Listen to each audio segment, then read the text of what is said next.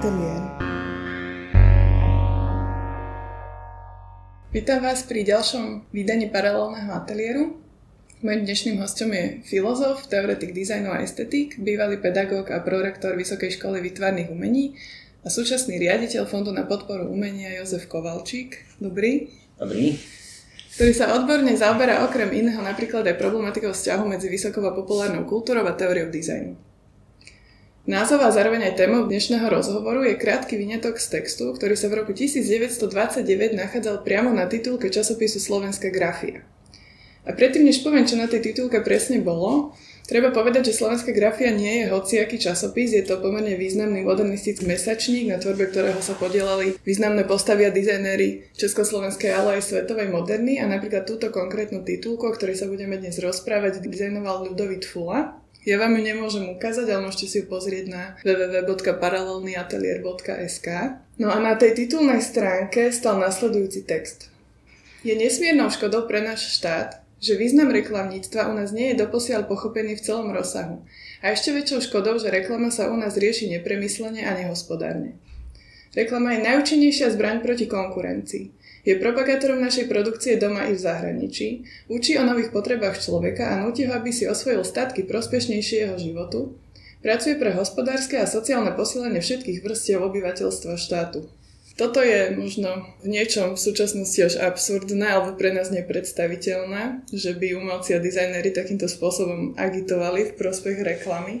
Tak k reklame v tom čase e, ten vzťah nebol rozhodne negatívny, veď a chápali reklamu ako nástroj emancipácie ľudí, čiže to nebolo niečo, čo ako to vnímame teraz napríklad, že je to nástroj manipulácie. Mm-hmm. Tomuto zlomu došlo až po druhej svetovej vojne v podstate. Mm-hmm. Ale predtým medzi vojnami, kedy reklama zažívala svoj najväčší boom, nehovorím, že už pred prvou svetovou vojnou niečo nebolo, ale to sa nedá ani zďaleka porovnať. Ani tá kvalita reklamy, ani ani nejaká premyslenosť, stratégia a tá základná bunka fungovania reklamnej agentúry, teda art director, copywriter a uh-huh. account, tá bola vynajdená práve v tomto čase. Uh-huh. Čiže myslím, že Victor Barnett prišiel práve s týmto, ak sa, ak sa nemýlim, ale Mhm.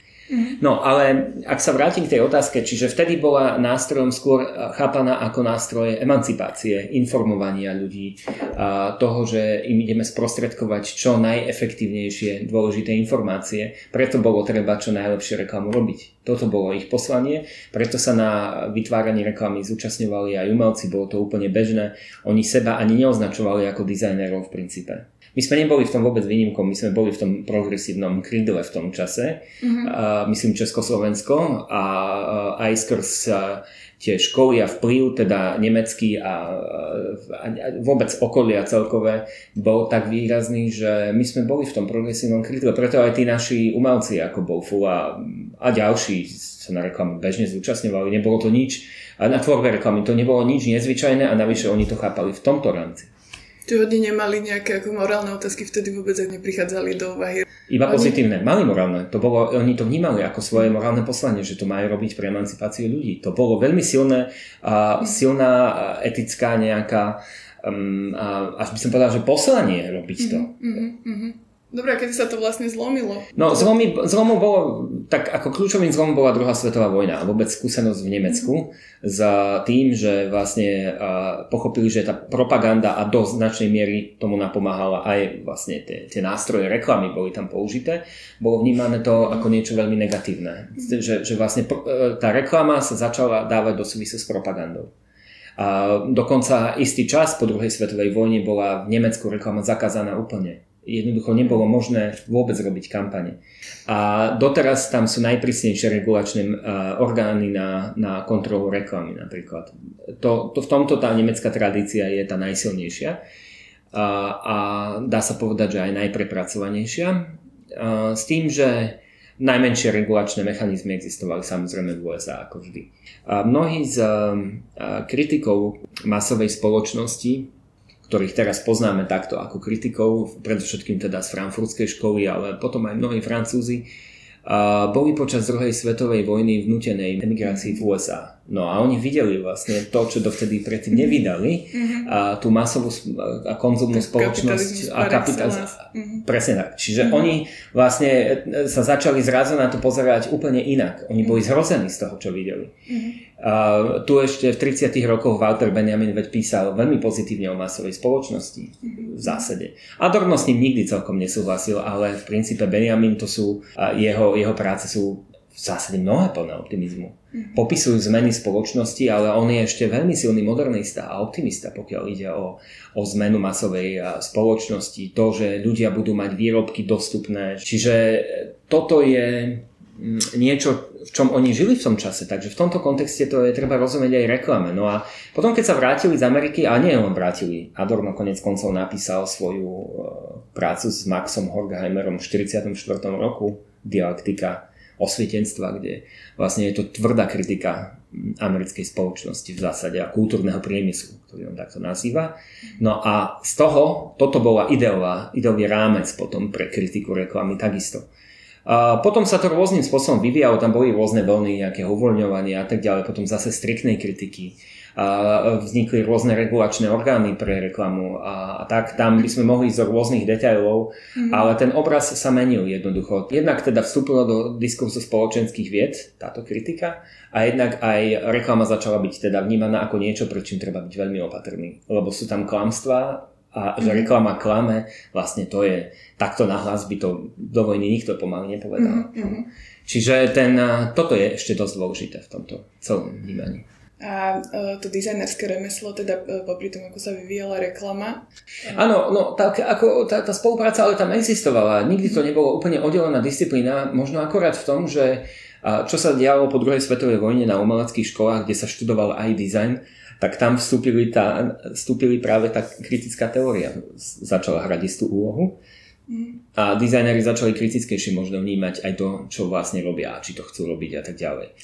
No v súčasnosti máme ako keby taký stav, alebo teda aspoň ja ho tak popisujem, že, že sú teda ako keby grafickí dizajnéri a potom sú reklamní dizajnéri a toto sú dva relatívne odlišné tábory. Nekomunikujeme celkom medzi sebou, alebo že napríklad ja som nad tým rozmýšľala aj v kontexte Národnej ceny za dizajn, že to sa nedieje tak často, že by reklamná agentúra išla do Národnej ceny za dizajn. A zas sa to nedieje, tak často, že dizajner by išiel do nejakého zlatého klinca. Áno, a podľa mňa to je ale e, skôr taká akože špecifikum tohto prostredia. Toto nie je úplne že bežné v, na západe, že by to úplne až takto striktne bolo oddelené. Čiže špecifikum postkomunistickej krajiny? No, myslím si, že áno. Že toto je do, do značnej miery uh, týmto aj spôsobené. Mm-hmm. Um, ja čo poznám situáciu v Škandinávii, tak tam ostrov vôbec nie je. Mm-hmm. Tam akože je bežné to, že napríklad do... Uh, uh, takto. Jedna vec je, že aj reklamné agentúry na Slovensku robia veci, ktoré sú ako keby pre zlatý klinec to je jednoducho tak, akože oni majú pár, väčšinou sú to pro bono projekty alebo rôzne také charitatívne a tak ďalej, kde sa v úvodzovkách môžu vyblázniť na, mm-hmm. svoju kreatívu mm-hmm. a jednoducho a tie potom prihlasujú na rôzne ceny. Čiže toto je jedna linka, ktorá tam je v rámci aj týchto ocenení. Pokiaľ ide o tú národnú cenu za dizajn a tak, tak ja neviem, ako je ona organizovaná, prečo sa tam tie reklamné agentúry nehlásia, ja neviem, že možno nemajú tam ani kategóriu, to ja neviem teraz posúdiť, nesledoval som to teraz mm-hmm. úplne presne. Tak tam je kategória komunikačného dizajnu, čo v podstate ako grafický dizajn v najširšom. Áno, ale nie je tam napríklad to, že ja neviem, máte nejakú retailový dizajn alebo niečo podobné. Není to hodnotené cez tie parametre, cez ktoré sa hodnotí dobrá reklama? Áno. Asi toto je to. Áno. A rovnako dobrý dizajn nemá parametre vlastne v zlatom klin. Ale má, má. Má. Anik vyhral. Áno, áno, má, tam má, určite. Ešte by som povedal, že oni sú skôr otvorení ako, ako, ako, ako my. Áno. Že my sa vyhraňujeme. Myslím si, že hej. Voči niečomu evidentne. Áno. Je to, je to aj na škole cítiť a po vyštudovaní školy do tej reklamy z nechceme. Ale okrem toho nám to značne, teda aspoň z môjho pohľadu, stiažuje situáciu, pretože zrazu, keď sa ako, ako dizajneri odmietame vlastne podielať na tom, čo uh, v štandardnom tomto prostredí kapitalistickom generuje zisk, tak máme obmedzené možnosti. Áno, ale uh, to je ešte, čo som chcel k tomu dodať, že časť dizajnu sa už nadobudla ten luxus, že vlastne robí e, dizajn pre kultúrne produkty. Čiže toto je ďalšia vec, ktorou sa mnohí dizajneri živia práve tí, ktorí vyštudovali na umeleckých školách. Hej, a nie výlučne dizajnerských. Je to tak aj v zahraničí. Hej, a, a, a jednoducho robia publikácie pre galérie, robia knihy povedzme a tak ďalej. Čiže živia sa týmto ako keby purifikovaným, vyčisteným segmentom, ktorí majú pocit, že je menej kapitalistický no, ako reklama. Áno a presne toto, keď to dovediem do dôsledkov, tak v podstate robíme pre nejakého klienta, ktorého sa snažíme no. zviditeľniť ten proces, že tá naša pozícia toho grafického dizajnera je vlastne úplne rovnaká, či robíme pre uh, nový mobilný telefón reklamu, alebo či robíme pre nejakú inštitúciu reklamu. No. Teda aspoň to tak vnímam. Že to, že si myslíme, že je to odtrhnuté od kapitalizmu, že to je očistené, nie je pravda. No nie. Je to iba in, uh, pro, produkcia iného obsahu, možno niečo ako keby alternatívnejšieho, ale v podstate mm-hmm. to... Bavili sme sa predtým, že, že teda uh, že nemá význam moc rozoberať zodpovednosť dizajnera, pretože rozhodnutia, ktoré dizajner robí, ktoré sa týkajú napríklad výberu klienta alebo teda vzťahu konzumu a tak ďalej, že to sú nie dizajnerské rozhodnutia, ale že to sú v podstate politické rozhodnutia. Politické, alebo ja neviem, občianské. A, a, aj občianské, áno. Ako na, napríklad takto. Um, existuje z inej oblasti, ale veľmi podobnej, priemyselného dizajnu, poviem jeden príklad. Mm-hmm, no jasne. Um, mnoho dizajnerov sa živí výrobami, výrobou napríklad, alebo dizajnovaním vojenskej techniky. Aj svetových dizajnerov. Mm. Ako, ale nikdy, sa tým, nikdy, to nie, nikdy to nemali v portfóliu napríklad. To je jedna z vecí, ktoré, ako, ktorou sa nikto nechváli, ale fakt je ten, že tie autá, alebo teda tá technika je predizajnovaná. Ako tam, tam sú najnovšie trendy a robia na nich vraj najlepší dizajnery, ktorí na svete sú. Čiže a teraz je otázka tá, že dobre, toto si nikto do portfólia nedá. Ja som chcel s takým nemeckým dizajnerom napísať dejiny tejto vojenskej techniky a že budeme zisťovať, že kto ich na, reálne navrhol tie, lebo to nie sú úplne tajné informácie, ono sa k ním dá mm-hmm. dopracovať. V niektorých krajinách ale podliehajú vojenskému tajemstvu dokonca. Uh, áno, teraz uh, je to etické ísť do takéhoto niečoho alebo nie je? Na to si musí odpovedať dizajner sám, teda mm-hmm. či chce robiť ako podielať sa na dizajnovaní zbraní. A, no a podobnú, možno nie v takom extrémnej podobe, možno pred akýmkoľvek projektom v istom zmysle stojí ten človek tak, že či teda do neho pôjde alebo nie. Aj reklamné agentúry, aj na Slovensku viem, že niektoré nejdú do niektorých kampaní. Mm-hmm. Za žiadnych okolností, ani keby im koľko peňazí dávali. Že zase mm-hmm. ani tamto nemá, ani tamto ani zďalka nie je bezbrehe, vôbec mm-hmm. nie. A jednoducho oni na niektoré projekty napríklad nejdú vôbec, lebo principiálne sú to proti ich nejakým zásadám, hodnotovým a tak ďalej. Uh-huh. Hoci by na nich mohli celkom dobre zarobiť. Uh-huh. Sú uh, napríklad um, agentúry reklamné, ktoré nerobia reklamu ani na alkohol u nás. Uh-huh. Z princípu. Uh-huh. Čiže zase uh, nie je to tak, že by tá oblasť takisto nemala nejaké pravidlá. A um, isté, každému je lepšie robiť pre kultúru alebo pre, pre oblasti, kde to je menej ako keby kde, kde musíte riešiť menej a, etických dilem. A, ale mm, teraz úplne pri štandardných dizajnerských zadaniach, akú tam rovinu zodpovednosť má mať dizajner v tomto. Tomu nerozumiem. Ja, neviem, ja, ja, som, ja napríklad, ako keď niekto o tomto rozprával a som položil otázku, že dobre, čo zmenil, keď sa opýtame inak. Čo vďaka dizajnu bolo na svete sa zmenilo? Jednu vec, ako že by, že by zásadným spôsobom sa niečo zmenilo v politickej, sociálnej rovine alebo tak. No veď si spomínali tú ideológiu a reklamy. A Áno, ale to bolo... Mňa, že to je stra... dizajn je strašne silný nástroj ideológie. No, a to... rovnako aj v súčasnosti. Ale teraz myslím, to, hej, to v tých pozitívnych, pozitívnych zmysle slova, ale to nie je len dizajn. Tá, tá, tá manipulácia bola celá a tá, tá mašinéria, ktorá tam vznikla, to nebolo o dizajne len, to bolo o mnohých ďalších veciach. Dizajn bol len malou zložkou toho. Neviem, či malo, keď bol zrovna tou vizuálnou rečou. Ale čiže vy si myslíte, že grafický dizajn nemá tu moc? Mm. Keď ste hovorili, že čo, že čo dizajn ako keby dosiahol? No sám o sebe sám mm. o sebe. Teraz čo, že dám akože uh, nejaký, nejaký podrivačný podtextik niekdy, ktorý si všimnú tak traja inťoši, ktorí robia chápem. to isté? Alebo že dám niečo modré miesto červenej. No ano. ja chápem, že tie prostriedky výrazové sú obmedzené. A, a, lebo, lebo jednoducho, dobre, tak keď by ste robili knihu, ja neviem, Leninových spisov by ste to zalamovali, no tak dobre, a ste prač, pravičar presvedčený, tak áno, dáte tam niekde modrý pásik, že toto je spochybnenie akože jeho spisov, že to je naivné. Mm-hmm. A akože v tomto zmysle to je úplne mimo. Ako jednoducho toto si myslieť, že zmení svet pre Boha. Ako, a, a hlavne keď akože niek, nie, kto to odčíta z tých vecí vôbec. A tak. Čiže áno, ako jasné, že kampane môžu zmeniť veľa vecí, aj keď sú dobre cieľené, ale, ale mnohokrát aj reklama úplne bezbranná. Akože aj, aj mnohé veci vôbec nefungujú, však nebolo by toľko kreatívnych ľudí v tom zamestnaných, keby to bolo až také efektívne. Ale, ale jednoducho uh, chcem povedať len to, že, že tá reklama to nie sú len dizajnery, rozhodne. A keď hovoríme izolovane len o dizajneroch, tak si myslím, že tam tie, tie veci, ktoré môžu robiť, sú veľmi limitované a niekedy takmer nulové. Akože. Podľa mňa toto je aj jeden z dôvodov, prečo uh, grafickí dizajneri, teda najmä z VŠV, nechcú ísť do reklamy, je, že sú práve obmedzovaní, mm-hmm. že mhm. musia spolupracovať s rôznymi ľuďmi, Jasne. s ktorými sa spolupracuje možno náročnejšie a že tie ciele ktoré má tá reklamná agentúra, sa vôbec nezadujú s cieľmi, ktoré oni majú ako dizajneri. Hej, a všetko je úplne legitimné. Hej, hej. Akože v, tom, v tomto ja nevidím vôbec problém. Ako jednoducho, keď niekto nechce robiť reklamu, tak ju nerobí. Keď niekto nechce ani ne, alebo nevie robiť reklamu, tiež ju nerobí, mm-hmm. lebo to tiež treba vedieť.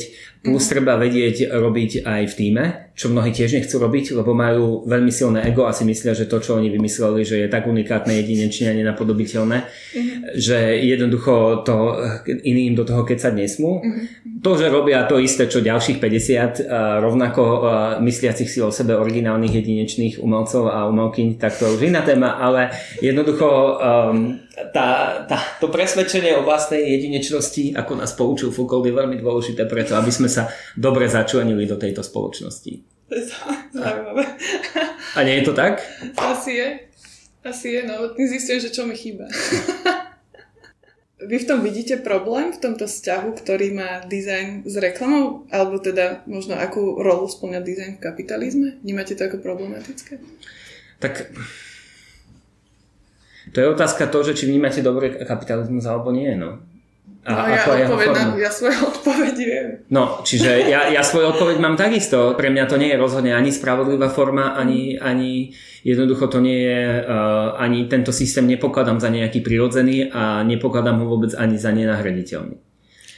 Čiže, čiže jednoducho, lebo to, že mnohí si myslia, že kapitalizmus je vrcholom ľudstva, to si rozhodne nemyslím. Rozhodne si nemyslím ani to, že by sa nedal nahradiť nejakým spravodlivejším systémom, to rozhodne nie. No a, a jednoducho myslím si, že, že tiež to nie je systém, ktorý nutne generuje, alebo teda ktorý nutne súvisí s demokraciou. Že pre mňa je hodnotou práve demokratický princíp, nie je kapitalistický. Takže toto je prvá vec, na ktorú si treba dať odpoveď. Mhm. A potom samozrejme, že Otázka je taká, že akým spôsobom chce človek prispieť k tejto, povedzme, aj zmene systému alebo k spravodlivejšej spoločnosti a tak ďalej. Že, že to je tiež ďalšia vec, ktorú by, by mal vlastne riešiť. Lebo um, ak sa niekto rozhodne robiť v reklamnej agentúre, ja si nemyslím, že reklama je priori zlá. Robiť dobrú reklamu je tiež veľmi dôležité. Aj, aj preto, aby ste mohli to s tým súhlasím s týmito modernistami z tých 30 rokov, mm. emancipovať ľudí, mm-hmm. aj kvôli tomu, že im potrebujete sprostredkovať nejakým spôsobom svoje idei. No. A, to, a toto je veľmi dôležitá vec. Akože, a tu v podstate vy aj keď robíte, reko, uh, robíte ja neviem, kampaň pre výstavu, čo ja viem, Národnej galérie, tak ako robíte kampaň. Áno, áno. A treba je rozumieť že, že jednoducho a, a, tá, a tá výstava môže byť veľmi kritická k tejto spoločnosti a tak ďalej, čiže robíte dobrú vec. A rozumieť a, princípom toho, ako funguje reklama, ako zasiahnuť ľudí, ako ich presvedčiť o tom, ako, aké techniky pre to urobiť a tak ďalej. Mm-hmm. To je podľa mňa veľmi dôležité. A to, že sa napríklad reklamná stratégie neučia na vysokej škole o vytvarných umení, pokladám za veľkú chybu z tohto hľadiska. Lebo, áno, mm-hmm. Áno, pokladám to za veľkú chybu, pretože uh, tí ľudia sú bez, nevedia si dať rady s tým, keď majú sprostredkovať zložitejším spôsobom nejaký obsah. Ja to zase vidím inak. No? Že tiež som nad tým uvažovala a, a cítim to, že VŠV je potrhnutá od uh, praxe, no? ale považujem to v podstate za dobrú vec, pretože nám to dáva kvázi na tej škole možnosť myslieť si o realite čokoľvek a možnosť robiť čokoľvek uh-huh. a a dáva nám to ako keby iné kritéria, ktoré na seba kladieme potom, keď prídeme do praxe. Ale, ale jednoducho, keď chcem robiť povedzme pre nejakú kultúrnu inštitúciu alebo nejakú nezávislé zoskupenie alebo pre divadelné zoskupenie, nejaké tanečné, to ja vidím u nás, že tam oni sa nemajú na koho obrátiť títo mm, mm, ľudia, mm, mm. aby im vedel poradiť v tom. Dobre, tak ako, a, a respektíve tam nejde len o dizajnera. Aj, ta, aj tam musí dizajner spolupracovať s niekým, kto sa strategicky vyzná v týchto veciach a tak. A, a Kultúrne produkty sú špecifické typy produktov, ktoré je nejakým spôsobom treba odkomunikovať ľuďom takisto. a vedieť toto robiť a robiť aj v týme napríklad s ľuďmi a tak, v tomto je veľmi dôležitá vec a tam je nutné potlačiť vlastné ego. Lebo uh, kde, a k tomuto napríklad si myslím, že na, na to, som myslel, že je chyba, že sa toto nevyučuje, pretože inak sa to tí ľudia nemajú kde naučiť. A je lepšie prísť na to pripravený a vyskúšať si to povedzme už počas štúdia, robiť reálnu kampaň. Nie, že len spravím nejaký plagátik, ktorý však dobre niekto ho vybere na, na konci mm-hmm. prieskumu, povie, či sa mu páči alebo nie. A v zásade je to jedno. Aj tomu to rozumiem. No. Akože môj priateľ z Angevante a oni tam, a študoval tam reklamný dizajn a oni tam vlastne celé to štúdium spočívalo v tomto, že robili uh, proste kampane uh, pre reálnych klientov už počas štúdia v týmoch. No, áno. No, tímová práca je strašne dôležitá, to, to bez pochyba, to nám na chýba. Okrem toho si tam pestujeme to svoje akože vlastné ego a vlastný prístup a také, to je, to je v niečom, ale podľa mňa pozostatok Bauhausu a už by sme na to možno mohli trošku áno. Určite áno, a ak môžem do toho vstúpiť a dokonca si myslím, že to, že robíte vy v týme, to vôbec neznamená, že máte potlačiť svoje nejaké kreativitu a tak ďalej. Práve naopak, vy ju ešte, ešte môžete posilniť, lebo vlastne keď si človek len sám v sebe ako vedie zápas, je to podľa mňa oveľa menej konštruktívne a prichádza vám oveľa menej impulzov na zlepšovanie sa. Mhm. Čiže ja si myslím, že práve, že v dizajne sa je nutné ako konfrontovať s inými, presvedčiť ich o tom a tak ďalej, mhm. presadiť si to tam a, a podľa mňa by to bolo oveľa užitočnejšie pre tých ľudí.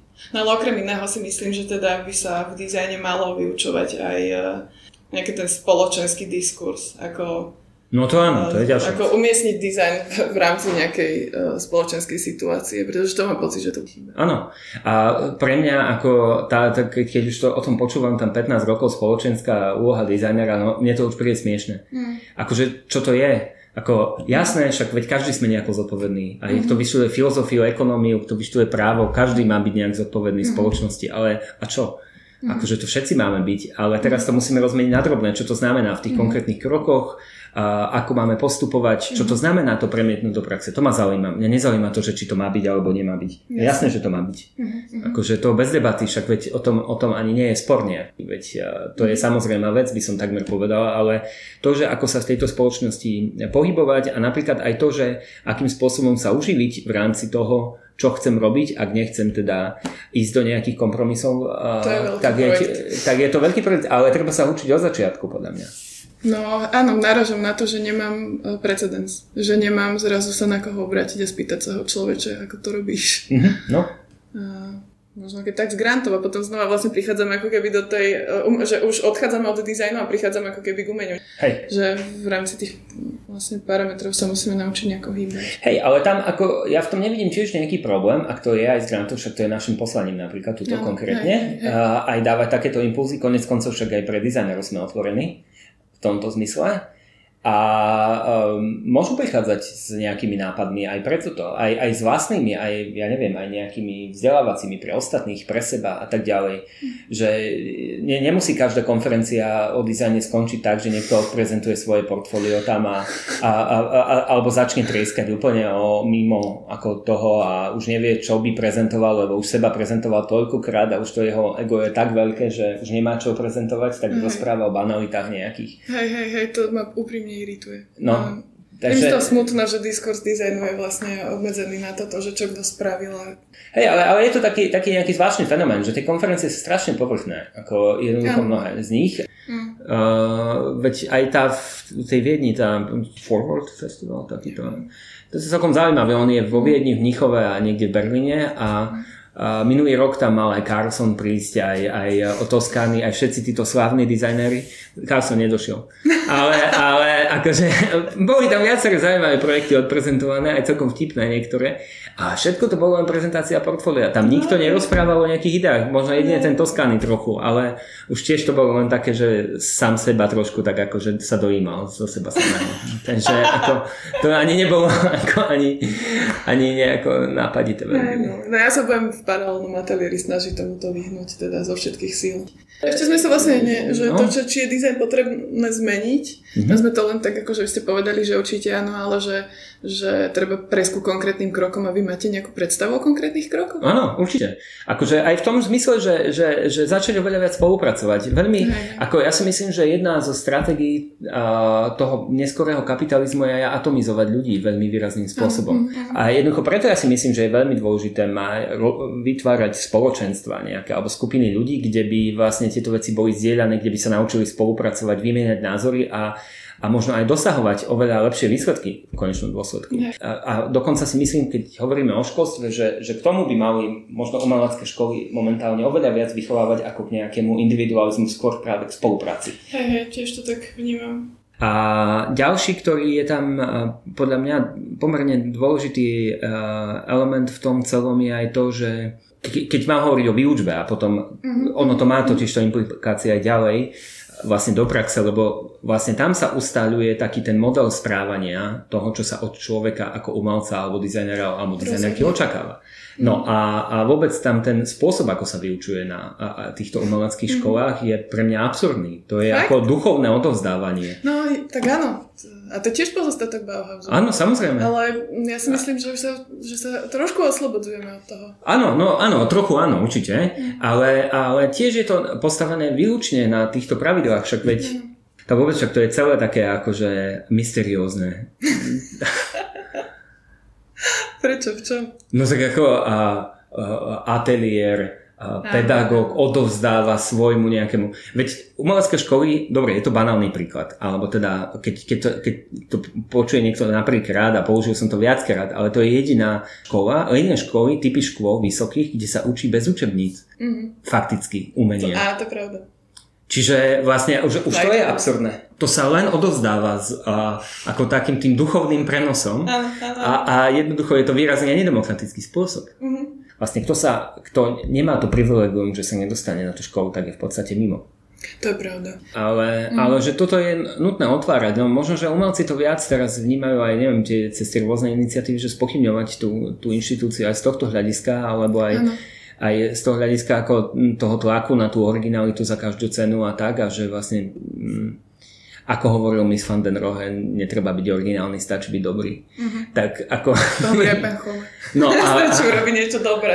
Áno, a, a jednoducho áno, urobiť dobrú vec je, je, je veľmi, veľmi dôležitý rozmer, ale mm, ten vychádza do značnej miery aj z, z toho, že dokážem byť citlivý k iným a jednoducho viem s nimi spolupracovať a zároveň to znamená aj to, že nesledujem len vlastný prospech, ale možno aj nejakého väčšieho spoločenstva. No, čo je vlastne veľmi, ako aj taký by som povedal, budovanie takého etického etosu trochu, nielen nie len, uh, toho, aby som zapadol ako koliesko do... Ja, taká opozícia voči tomu individualizmu. Tak. Uh-huh.